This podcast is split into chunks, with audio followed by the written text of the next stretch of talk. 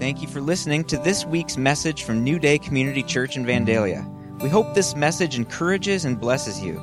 Look us up and contact us at newdaycommunity.org. So, in two weeks, I will be in sunny Mexico. That'll be fun. So, Taxco, Mexico. So, I got to get my flip flops out. Um, so, that'll be fun.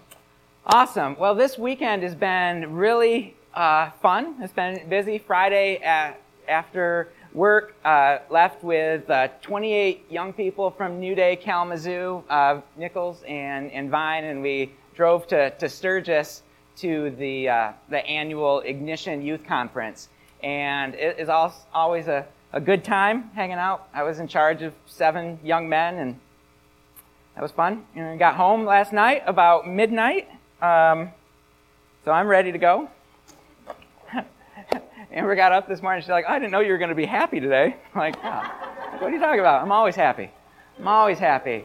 So today, uh, so bear with me. Um, we are going to be continuing our series. Can we switch that to the other input? We're going to be continuing uh, talking about the inward journey. And today, we're going to be looking at the, the importance of prayer and praise in the inward journey. All right? That's an important part. And we're actually going to kind of look at how our response to difficulties, how our response to, to pressures in life actually reveals our hearts. Right? It actually reveals um, our core beliefs.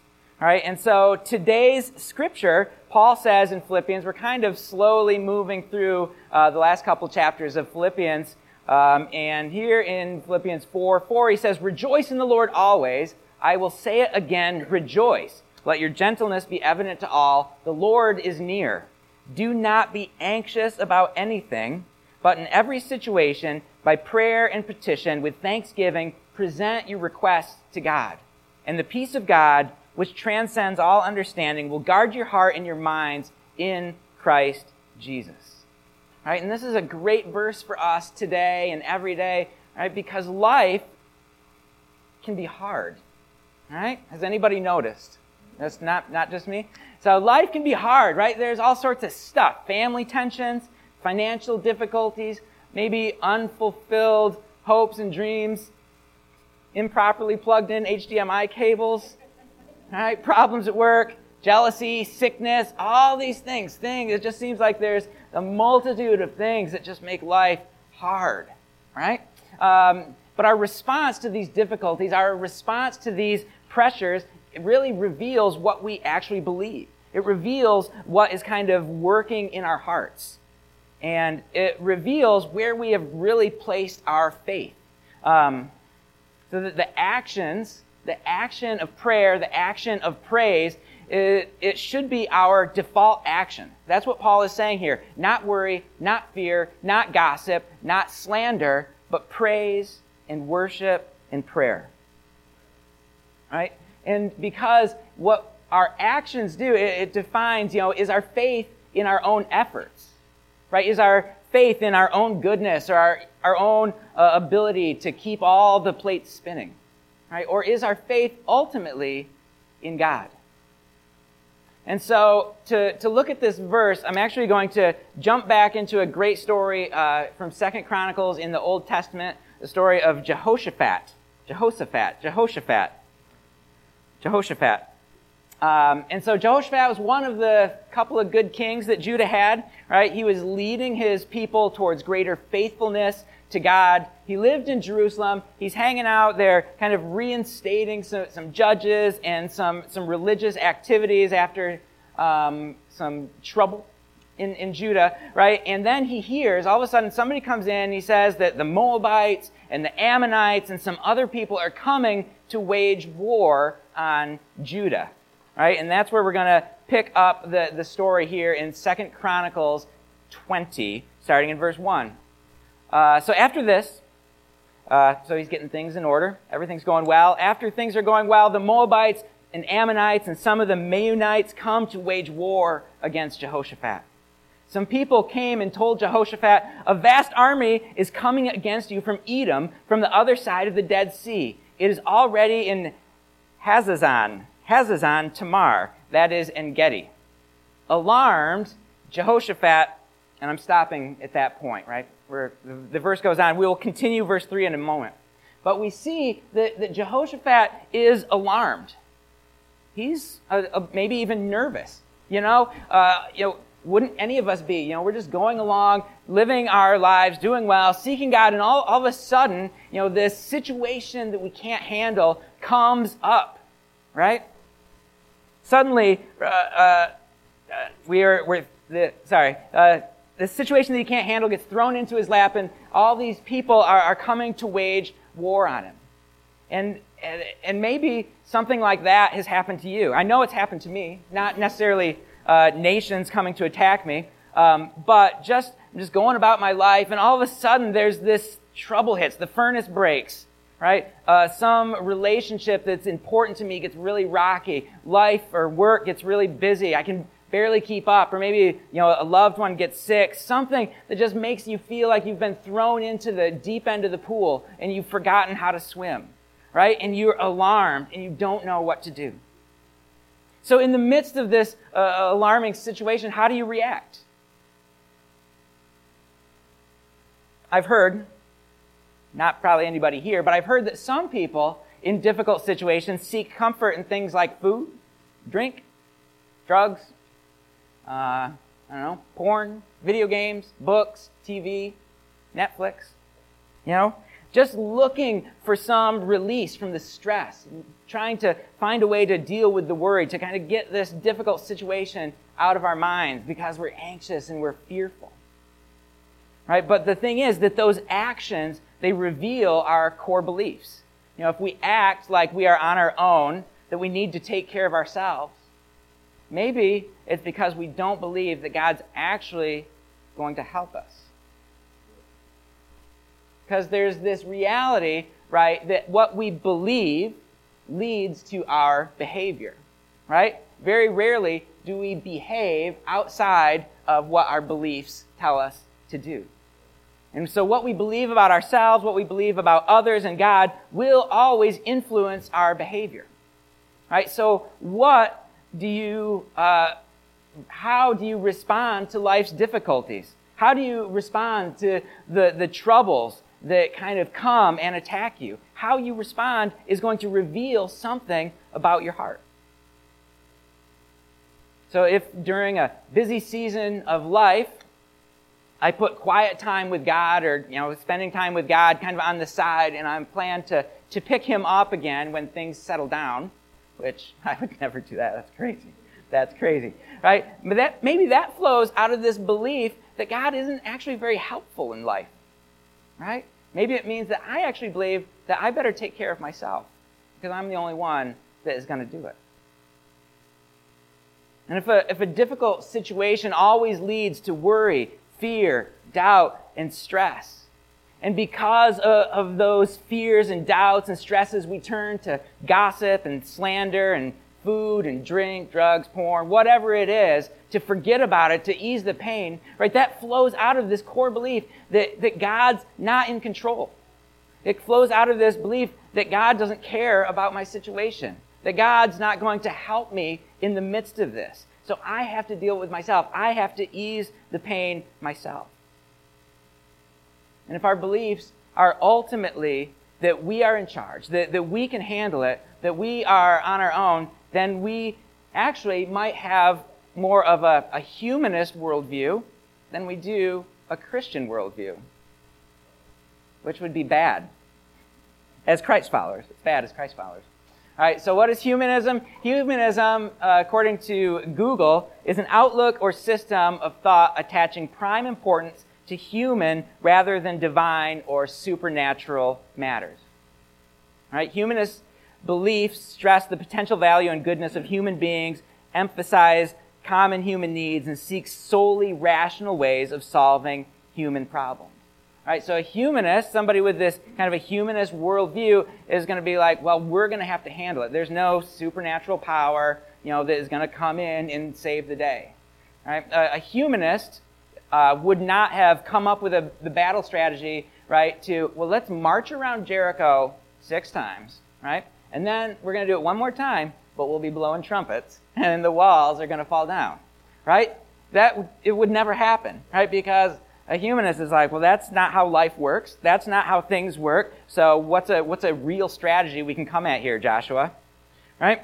But Christianity is different because we believe in a supernatural God, a, a God that transcends the, the natural, that transcends kind of our secular worldview, right? Um, and Christianity uh, is defined as a religion based on the person and teachings of Jesus of Nazareth or its beliefs and practices. I felt like that definition, thank you, Google, was a little bit inadequate. I feel like they're maybe missing some stuff. And, and so I think this is, this is my uh, hopefully more accurate Christian uh, worldview, right? Uh, an, an outlook or system of thought that attaches prime importance to Jesus Christ the only begotten Son of God, who was born of the Virgin Mary, suffered and died through crucifixion under Pontius Pilate, who died for our sins, who rose from the dead on the third day and ascended into heaven. A system of thought which believes that the supernatural and miraculous events recorded in the Bible are true and that God is still at work in our lives today supernaturally. That the great transcendent God is not far off and uncaring, but he is close he loves us. He is our source. He is our comfort. He continues to speak and guide us today. Christianity is a system of thought that this real, living, and close God cares about us and is for us. That, that believes that He is our protector and our provider, that He is coming back to set everything right and to fully restore His kingdom. That is a slightly more at, adequate, I think, definition of Christianity. Right? But what do our behaviors reveal about our worldview? Right? If, if someone had to decide whether you're a humanist or a Christian merely by watching your life, which would they choose? And to be honest, a lot of times I think if people kind of got that, you know, the, the, the fly on the wall view of my life, they'd probably say, that guy's a humanist that talks a lot about Jesus. But am I willing to put my faith and my trust in Jesus? So let's get back to the story. So Jehoshaphat is alarmed, right? And so what does Jehoshaphat do? There he is. That's actually just a drawing. It's an artist's rendering of Jehoshaphat. It's um, so how does this uh, so, what happens? So, alarmed, Jehoshaphat freaks out and hides in the closet. No, that is not what happens. Right? Alarmed, Jehoshaphat says, Bring me the whiskey. Hmm. no. Uh, right? Jehoshaphat is alarmed, so he says, I'm going to go binge watch Stranger Things on, on Netflix. Anybody seen Stranger Things? No? Good. No Netflix. Really? What do you binge watch? How do you deal with stress? I don't understand. So, alarmed, Jehoshaphat sits down and cries in three gallons of cookie dough ice cream. There. No, he doesn't do that. This is what actually happens, right? Uh, Jehoshaphat, alarmed, resolved to inquire of the Lord. Oh, that seems like a good idea. He proclaimed a fast for all Judah. The people of Judah came together to seek help from the Lord. Indeed, they came from every town in Judah to seek him. Then Jehoshaphat stood up in the assembly of Judah and Jerusalem at the temple of the Lord in the front of the new courtyard and said, Lord, the God of our ancestors, are you not the God who is in heaven? You rule over all the kingdoms of the nations. Power and might are in your hand, and no one can withstand you. Our God, did you not drive out the inhabitants of this land before your people Israel and give it forever to the descendants of Abraham, your friend? They have lived in it and have built in it a sanctuary for your name, saying, there's a lot of scripture here. If calamity comes upon us, whether the sword of judgment or plague or famine, we will stand in your presence before this temple that bears your name, and we will cry out to you in our distress, and you will hear us and save us. But now, here are men from Ammon and Moab and Mount Seir, whose territory you would not allow Israel to invade when they came from Egypt, so they turned away from them and did not destroy them. See how they are repaying us by coming to drive us out of the possession you gave us as an inheritance. Our God, will you not judge them? For we have no power to face this vast army that is attacking us. We do not know what to do, but our eyes are on you.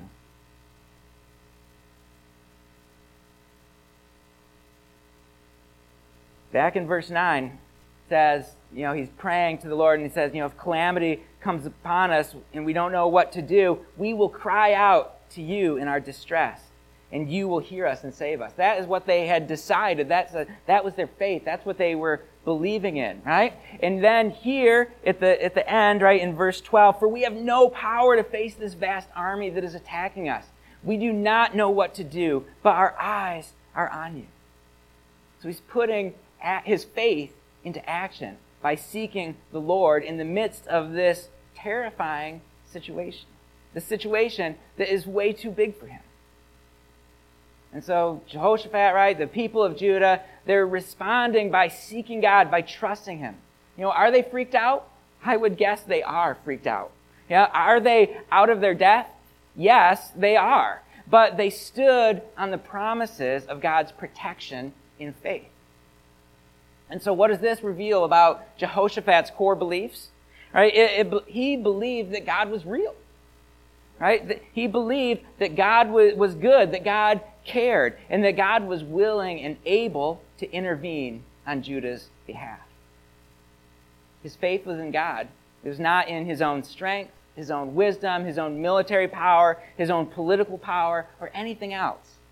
Solely his faith was in God. And I think this is a fantastic example, right, of how you and I should respond in times of trouble. To seek God first and I Googled what first means. It means coming before all others in time or order. It's the first thing we should do. Thanks, Google. That's better than your Christianity definition. So, yeah, so it's first. It means first. Seek God first. Seek first the kingdom of God, and everything else will be added to you. Right? And, and so Jehoshaphat knew that he couldn't solve this problem. Right? We see it right there in verse 12. Our God, will you not judge them? For we have no power to face this vast army. We don't know what to do, but our eyes are on you. Right? And this is a great prayer. Right? This is perhaps a, a prayer that I should memorize. Maybe we should all memorize. At least the second part. Right? I don't know what to do. I don't know what to do, but my eyes are on you.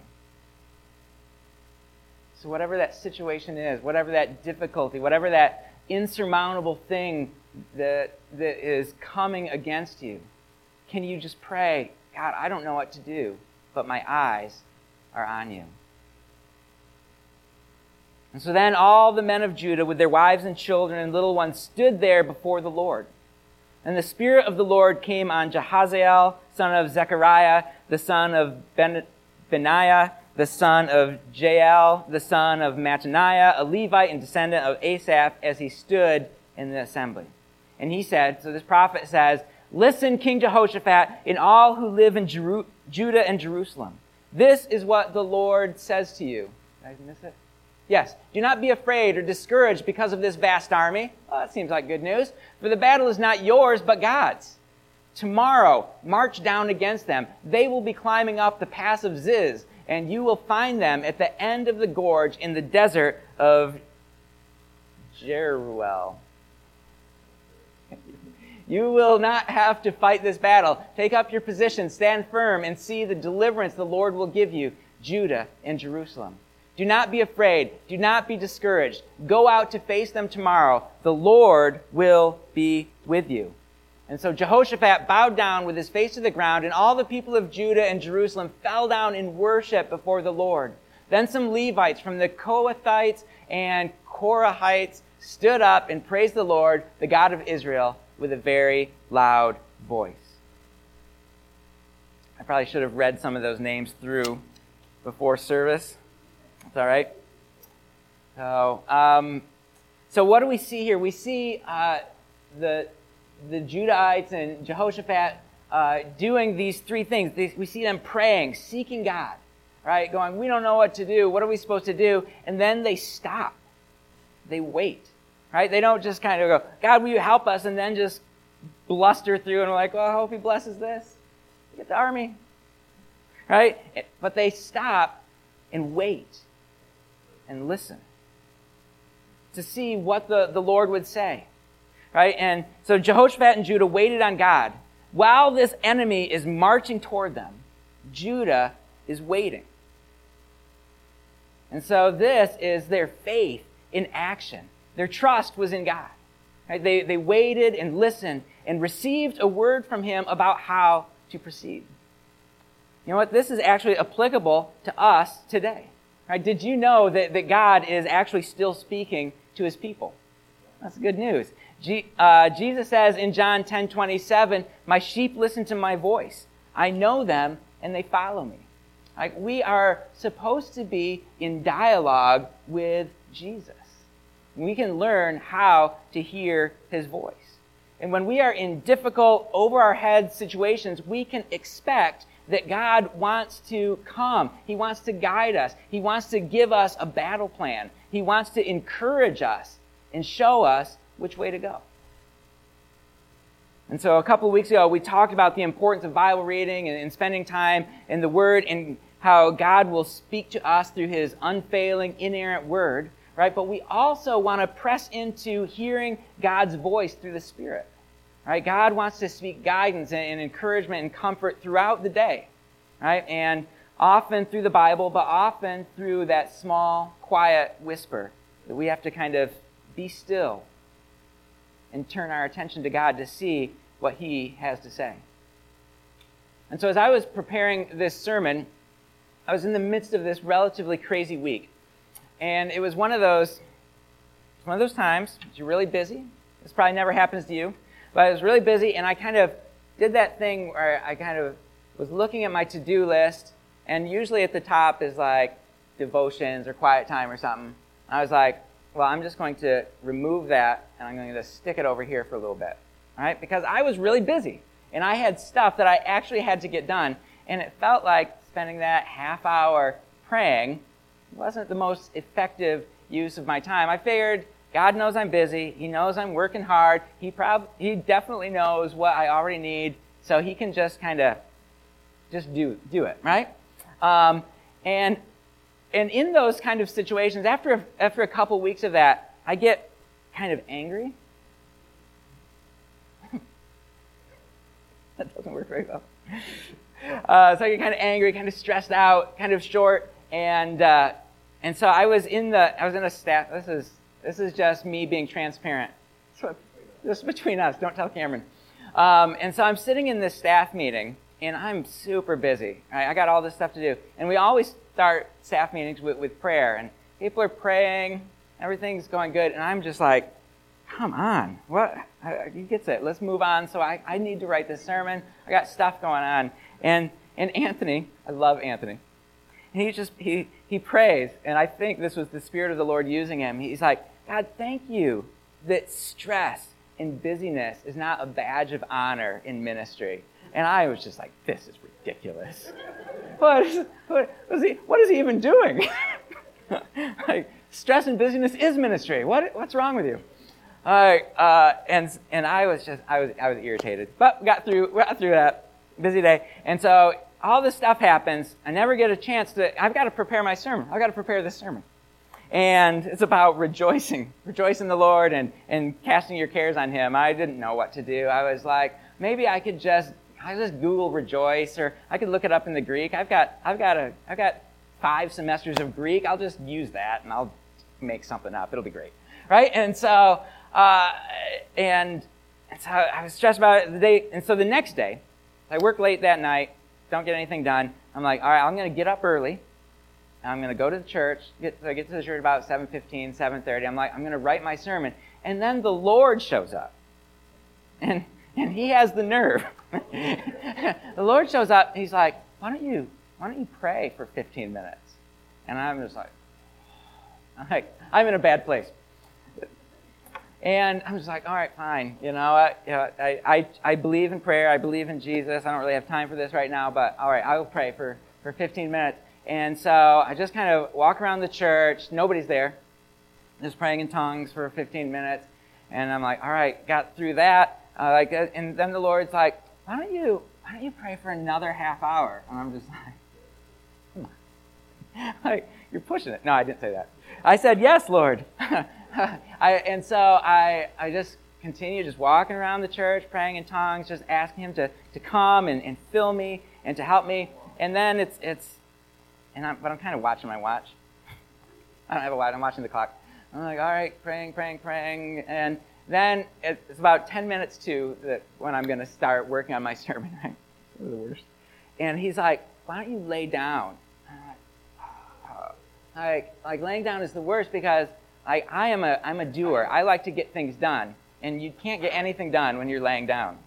Um, and so I'm, I'm and so I'm like, fine. And so I lay there, and all of a sudden, God just drops this idea into my, into my head. Like, I don't, I don't preach a lot out of the, the, the Old, Old Testament. All my, my studies right now, I'm spending a lot of time in the New, in the New Testament, and the, the verse Cameron gave me to preach, right, was from Philippians, New Testament. So I'm not even thinking about Old Testament stuff. It's not even in my brain. And God's just like, do you remember that story where the, where the, the, the worship team led the army? I'm just like, yeah, I, don't know where it is. So I had to Google it.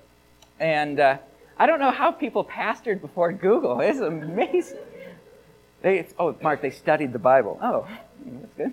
Um, and so, and so I, uh, what, where am I going with this story? My point being that as I, like, I wanted, I felt like I was on my own, that I had to get this done. Like, if I'm going to write this sermon, or if this sermon's going to get written, right? I've got to do it. I've got to kind of pull myself up by my bootstraps and, and get the job done. Because I'm good at that. Like, I can get stuff done, right? But God was saying, whoa, why don't, what, why don't you put into action what you're actually going to preach in a couple days, right?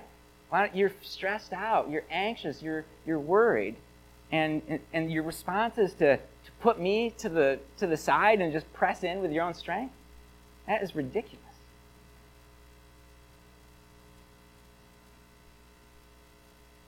And so that, uh, where am I at?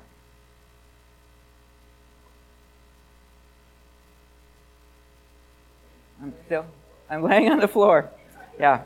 Yeah, and so, yeah, that's it. Yeah, so I'm laying on the floor. And God just comes, and it just brought this, this amazing lightness to my spirit, right? All this kind of anger and irritation I, I forgave Anthony.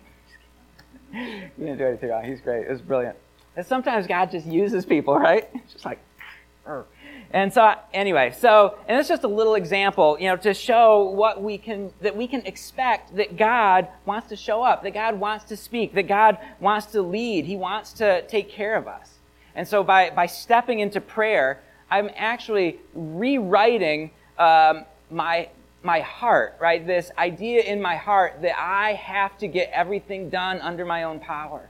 That all I have access to is my own wisdom. It should be should be a warning sign right there, right? That, that rewriting this idea that I have to get everything done by my own effort, right? And I'm and by seeking God, by taking time to pray, to pray, I'm allowing God to, to conform my heart to His truth, right? That He's active that He's personal, that He loves me, that He cares about this situation that I'm in, and that He wants to help me.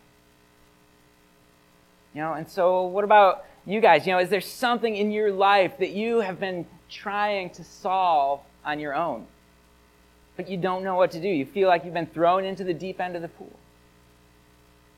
You know, and maybe you've been stressed, you've been anxious, you've been worried, or you've been running to who knows what to deal with that stress. What if you chose to believe God? Right? What if you chose to, to seek Him first?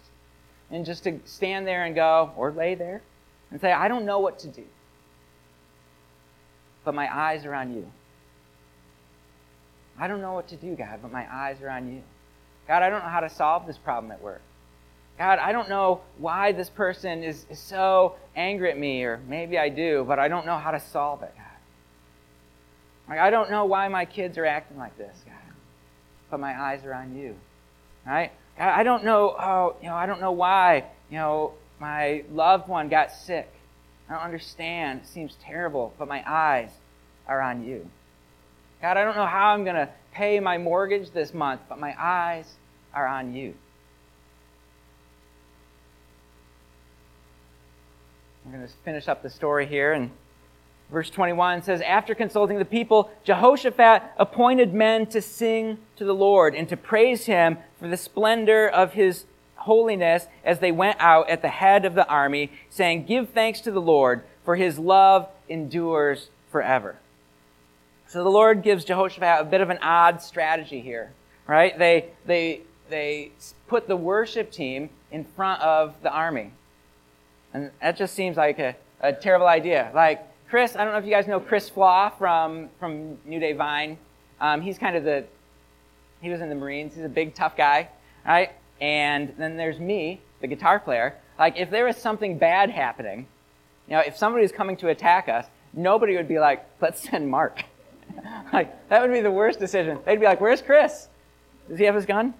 You know, like, like the, it just doesn't make any sense, right? To, to send the worship team. But they do, and they go out there, give thanks to the Lord for his love endures forever. And there's no breakthrough at this point. They're worshiping and giving thanks to God, and there's still three armies trudging towards them.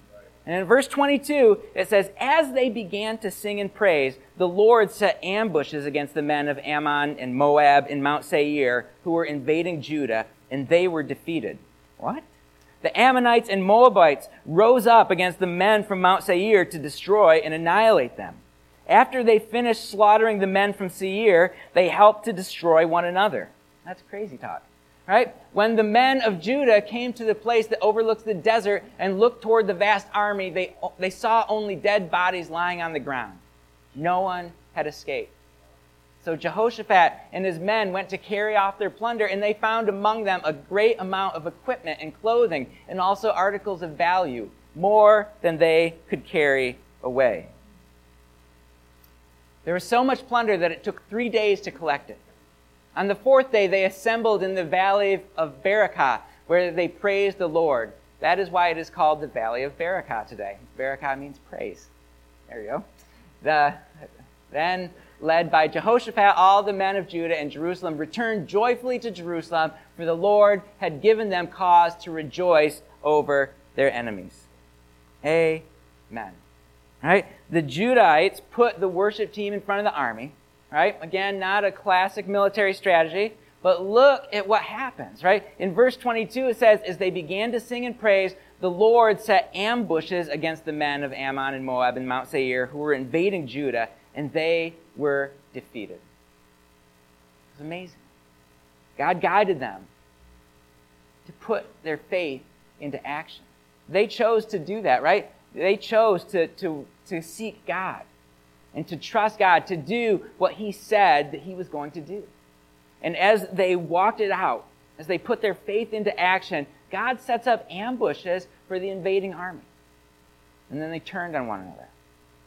Right? And so then not only does God take what was meant for their destruction and protect them, but he also gives them plunder.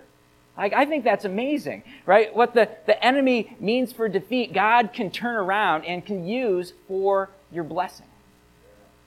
And what was the result of this? In verse 30, it says that it was peace. The kingdom of Jehoshaphat was at peace, for his God had given him rest on every side. I maybe skipped a little bit there.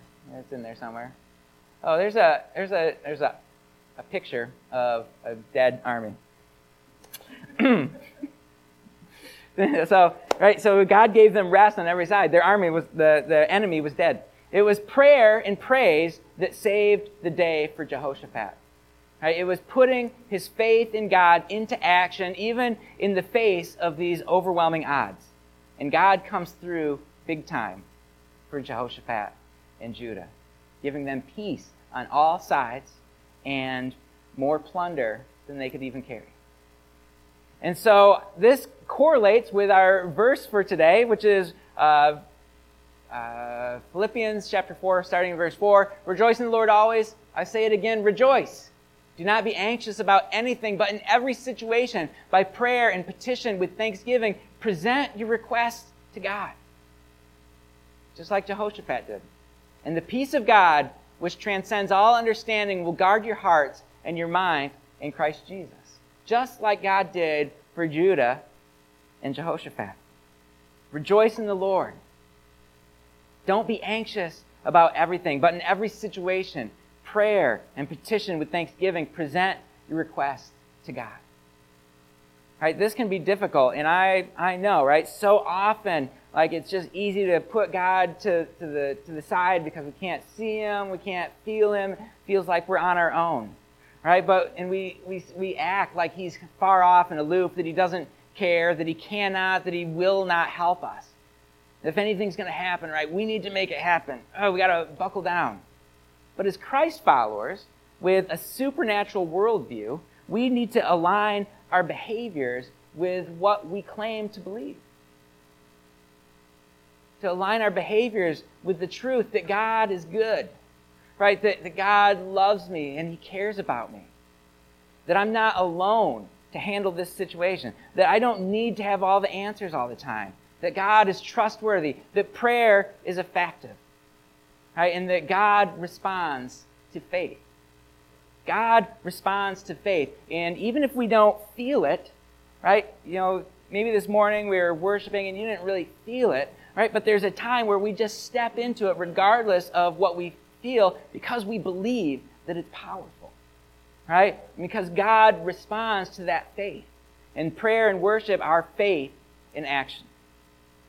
And so these should be our just our natural response to every situation, good or bad. But especially it's difficult in those difficult, bad, tough, over our head situations to kind of turn away from God and try to fix it ourselves.